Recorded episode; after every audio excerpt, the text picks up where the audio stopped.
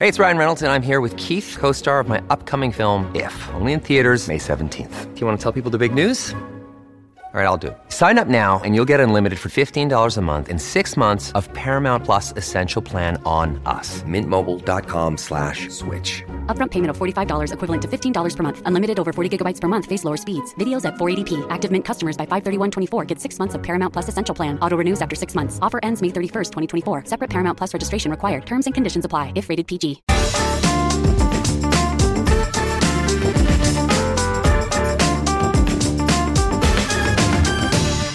Welcome to the bunker. I'm Bobby Friction, and this is your daily need to know on news and politics.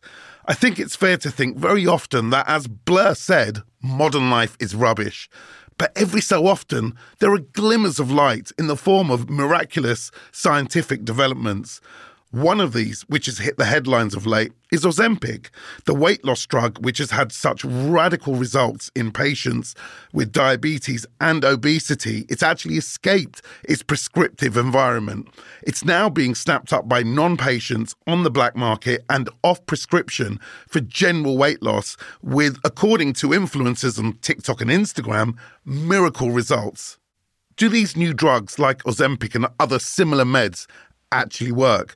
Are they wonder drugs, or should we be worried? To help get a perspective on this, I'm joined by Dr. Robert Kushner, the lead investigator of the huge clinical trial that evaluated the safety and effectiveness of the game changing drug. Dr. Kushner, welcome to the bunker. Thank you, Bobby. It's a pleasure to be here with you. So, wonder drug sounds like a cliche, but this time it seems Ozempic might actually be the one. Well, I wouldn't call it a wonder drug. It's a little hyper about that. However, what it is, is it represents what we call paradigm shift in the treatment of obesity. That is, is changing the direction of how we think about managing individuals who live with obesity. And it is one of the most effective medications we have for treatment, not only of obesity, but also diabetes. And we call this diabesity if we combine these two large problems together. So, Robert, can you give us a quick Ozempic for dummies? Just tell us where it's placed within the medical paradigm and, and the kind of things we can expect from it. For years, we have tried to find an effective target to help patients manage their body weight better. And most of the treatments for obesity have focused on appetite control. That is helping individuals feel less hungry, full sooner, more content between meals, less thoughts of food, and less cravings. We have settled upon, for the first time in decades, an effective target for that treatment, and those are called gut hormones. So, those are hormones produced by the intestine and the pancreas. One of those hormones is called GLP 1. So what semaglutide is, and the trade name is Ozempic or Wegovy, is it mimics, it takes this effective gut hormone that naturally affects our appetite and helps us control our blood sugar. And through pharmaceutical manipulation, mimics this hormone so we can give it back to people at much higher doses to make it more effective. Bobby, the best comparator is insulin, right? We all make insulin but we could synthesize insulin, give it back to individuals with diabetes, and the diabetes improves. In this case, we take GLP 1 hormone, synthesize it, mimic it, give it back to individuals uh, living with obesity, and we could augment their appetite suppression. That leads them to consume less calories over a longer period of time because they're less hungry and full sooner. So, just break this down for me. Is it like one of those drugs, you know, when we were told of drugs that could stop you smoking, but it was about affecting something in the brain as opposed to affecting your lungs. What's this drug about? Is it doing something to your stomach or is it affecting something in your brain? Yeah, all roads lead to the brain, and, and smoking is a good example. So, this a hormone, which is given back to individuals on a weekly shot, just to say that as well, it does slow stomach emptying. So, as you eat, food leaves the stomach slower. We know that it increases the release of your natural insulin, so it helps blood sugar. That's why it's approved for diabetes. But for obesity, it uniquely circulates up to the brain and it affects receptors in the brain that have to do with appetite. And there's two areas in the brain, which is why this drug is so interesting. One is the area of the brain that simply tells you you're full or hungry, very basic feelings and content. How, in addition to that, the other area of the brain that affects is called the reward center. This is the center of the brain that has enticement of food, the reward of food, cravings, wanting and liking of food. So this drug hits all of the notes when it comes to controlling one's desire and interest and drive to eat more than you need. And that's why taking this drug, individuals eat more modestly, appropriate for weight loss or maintaining a lower body weight. We really haven't seen this kind of effectiveness before. And that's why when it came out in 2021 United States, it was dubbed a game changer around the world. I wouldn't say miraculous. That's a little bit too much. But I would say it's a game changer for the paradigm shift and the effectiveness. Now, if you're a Luddite, you might take medicines, you might take aspirins, you might take paracetamols, but the idea of taking something to affect something, but via the brain, might be scary for, as I said, some people who feel, medically speaking, like Luddites. Is there something problematic around drugs that go for the brain first? Well, think about depression as an example, right? So you, you may feel blue, you don't feel happy, you, you, you have anhedonia, which is lack of pleasure. You use medications that work in the brain that generate those sensations or feelings, and people are able to function better in the world. In this case, individuals who are struggling to maintain a healthy body weight often find it difficult to reduce the amount of food they consume. They don't feel full, they're feeling hungry we use a medication again in the brain to change those sensations. So the bottom line regarding obesity, which really is an important message to get out, uh, because there's so much shame and stigma and, and bias really around the world about obesity, is that it is a disease when we call it clinical obesity, because it leads to multiple medical problems, diabetes, hypertension, cardiovascular disease, and cancers, and it's chronic. So we now have a medication that deals with a disease called obesity and helps people maintain a lower body weight and therefore reduce the complications of obesity and improve quality of life. This is wonderful, then. I won't use the word miraculous. You don't want me to do that, and I get that.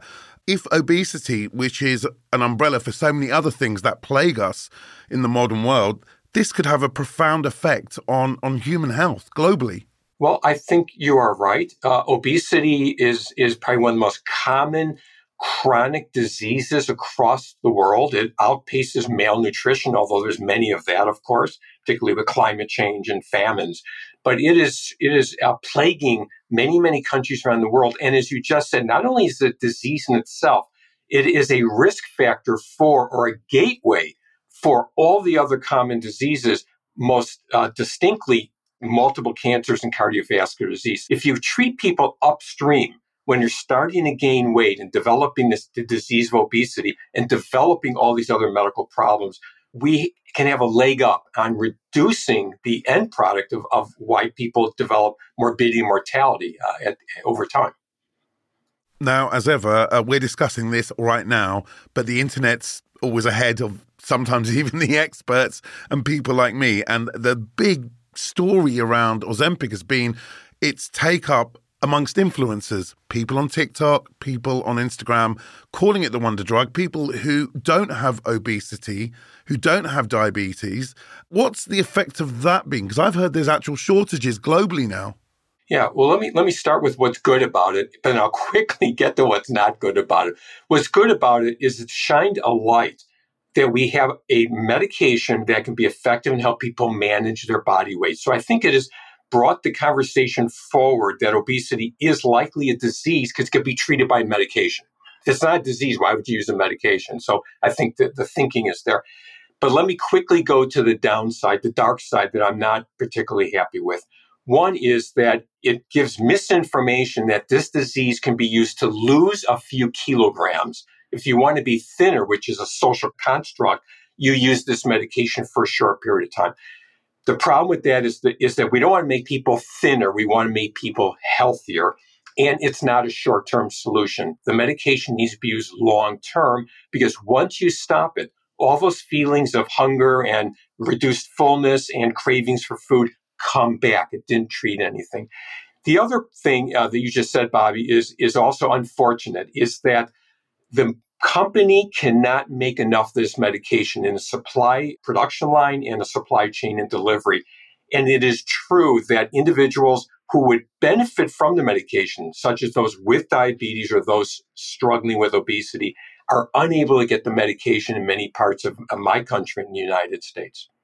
See, I totally understand all of that, and I understand the good points and the bad points, and anyone with half a brain is going to agree with that. But also, a miracle weight loss drug is something humans have been looking for for a very long time indeed. I don't understand how we flip where we are right now, where essentially people can hear you and agree with you. And because we're obsessed with body image, these people who aren't obese are still going to go out there and get it. In terms of supply chains, we can fix that, right? We can make more drugs, we can catch up. How are we going to stop people literally taking it to lose weight for a wedding, to lose weight for their birthday party? Well, I could think of two things to answer your question. One is messaging. We need to get educated, like this podcast and others, about what is semaglutide. Semaglutide is the actual drug. Ozempic is a trade name. Get correct messaging about what the drug is, what it should be used for, uh, and and have people understand that. The second is, Bobby, interestingly, is it's a medication that needs to be prescribed. Therefore, there is a prescriber who is giving this medication to individuals who do not meet the qualifications. I think there's an inherent problem in that. I think maybe we need a little bit more professionalism when one is prescribing a medication to be thoughtful. Even though one get pay out of their pocket, that doesn't mean they deserve or uh, to get what they want if it in, is indeed not required or necessary. The other thing I want to point out is that there are side effects associated with this medication, and it needs to be carefully monitored. Let me just quickly mention some of those.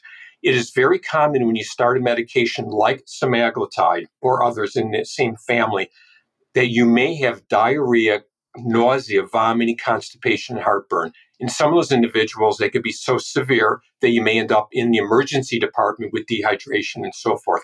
Not common all the time, but need to be monitored for. There's also a higher risk of gallbladder disease or gallstones, so you need to be monitored for that. So the drug has to be carefully monitored and taken. And one other side effect we're starting to see in some individuals, the drug is so effective they stop eating and they could become malnourished, or you lose so much weight that you lose lean body mass called muscle mass, and you could become weaker and more fatigued. Now, that, those are more extreme cases, but when you're taking it unmonitored and you don't even qualify for it, and you end up having a very strong effect to it, you can become malnourished and weak if you're not paying attention to how to use it properly. My last point on this, I don't want to labor it too much, is when Viagra first came out, I remember every bit of spam email I had was offering me Viagra. I remember the gap between the news stories and actually being offered Viagra almost under the counter in a local bar from, let's just put it this way, people who aren't medically qualified was only about a year or so. Could this drug go the same direction of Viagra, where it just it's there in the medical community in the medical industry, but it leaves it and permeates popular culture? I don't know the answer to your question. Some things come to mind though is that the drug is very expensive and it's unfortunate there's an inequality of availability, which is quite unfortunate when you think about if you use of terms like miraculous, which I don't like to use, but let's say very effective, we are actually having difficulty getting into individuals who would most benefit because of lack of coverage in the UK as well as in the US and other countries. So I think it's not going to go away. It is the, the first of multiple drugs that are coming down the road in the next five to 10 years that will also be manufactured and available that will be as effective or even more effective than semaglutide. So we need to get this right for the drugs that are coming after it so that we can use it properly and appropriately for patients in need. Now, you mentioned that the drug's very effective, but it only works when you're on it and then you come off it and it doesn't work anymore. How do we deal with a drug that only works when prescribed? Because to me, the simple maths of that is you're going to have to take it for the rest of your life. Well, I think that comes down to, in part, a misunderstanding of what obesity is that we're still trying to educate individuals.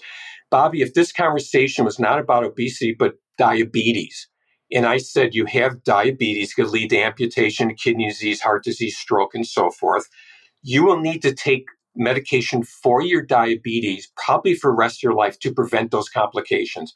I don't think a lot of people would push back. They'd say, if I could treat it and reduce those complications, that's a trade off I'm willing to take. When it comes to obesity, we have these social constructs that it's my fault, it's personal responsibility. If you just ate less and moved more, everything would be fine. You're lazy, you don't have enough direction in your life. Those are misunderstandings uh, that we call bias and stigma and discrimination when it comes to individuals living with obesity. If we reframe it, like I am suggesting, and how the world professional community does it, it is a disease for many individuals. Then you change your mindset and say, okay, I get it. I need a medication to treat something inside me that makes it difficult for me to manage my body weight and then leads to all these other complications. So I think we have to think differently about the disease of obesity versus the social idea like I need to lose a little weight so I can be thinner.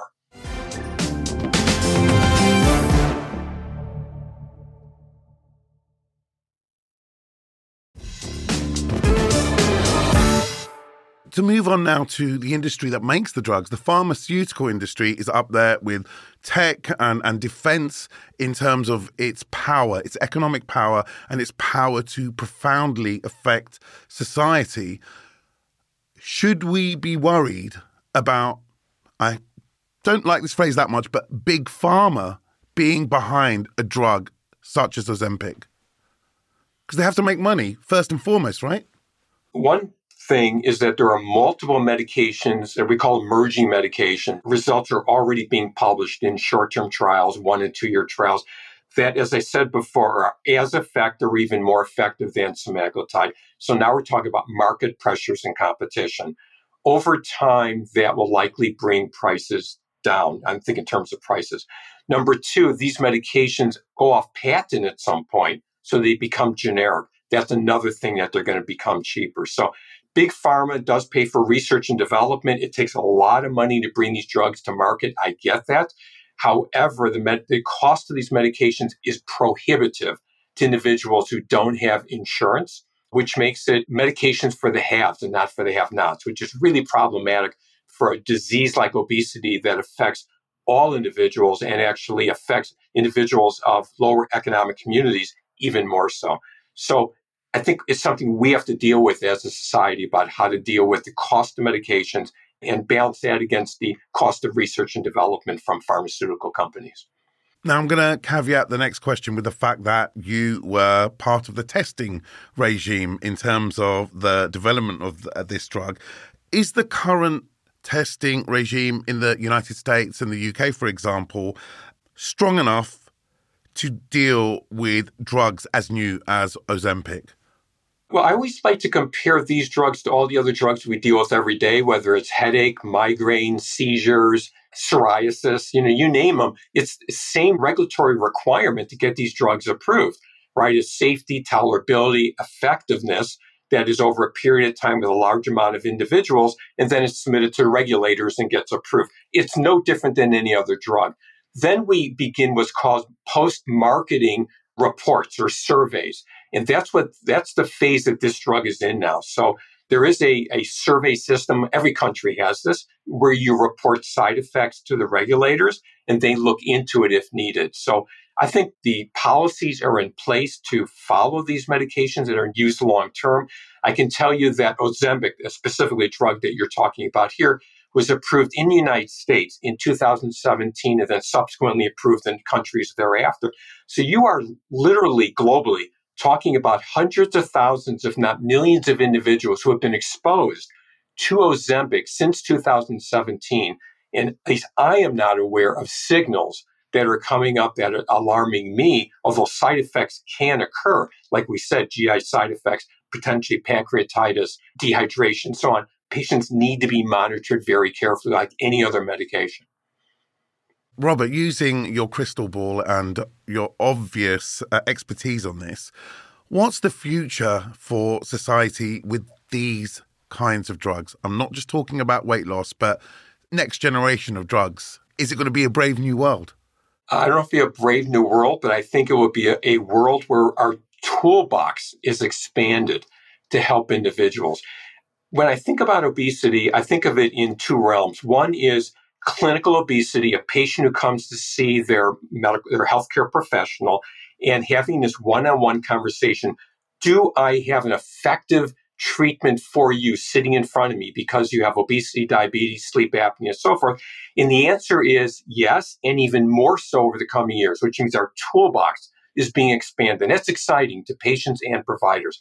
The other domain, though, is the public health issue of obesity that every country around the world is facing. We do not have enough medication, nor would we ever think about treating the population with medication. So it's a, it's a multiple pronged problem and solution. Medications for sure, which is the topic of the podcast, but they have to be balanced with public health initiatives, availability of healthier foods, changing our built environment so they're safe playgrounds and better lighting and less crime for people, changing the social consciousness of obesity that it isn't a personal problem that's demonized. It is a disease in among many, not all, but many individuals that we need to have some more compassion for and support for these individuals, uh, bring costs down for medications as well as for fruits and vegetables. So we need, it's like a moonshot. We need multiple stakeholders involved to really tackle this obesity problem. Dr. Robert Kushner, thank you so much for visiting us in the bunker today. It's a pleasure, Bobby. Thank you. Listeners, if you enjoyed the show, come back tomorrow for another edition. There's a new episode of The Bunker every day. And remember, you can back us on Patreon if you enjoy them. I'm Bobby Friction, and thank you so much for joining me in the bunker.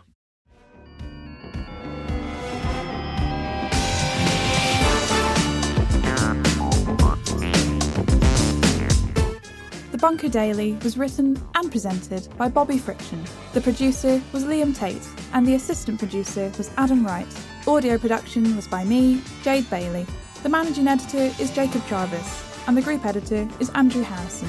With music by Kenny Dickinson and artwork by James Parrott, The Bunker is a Podmasters production.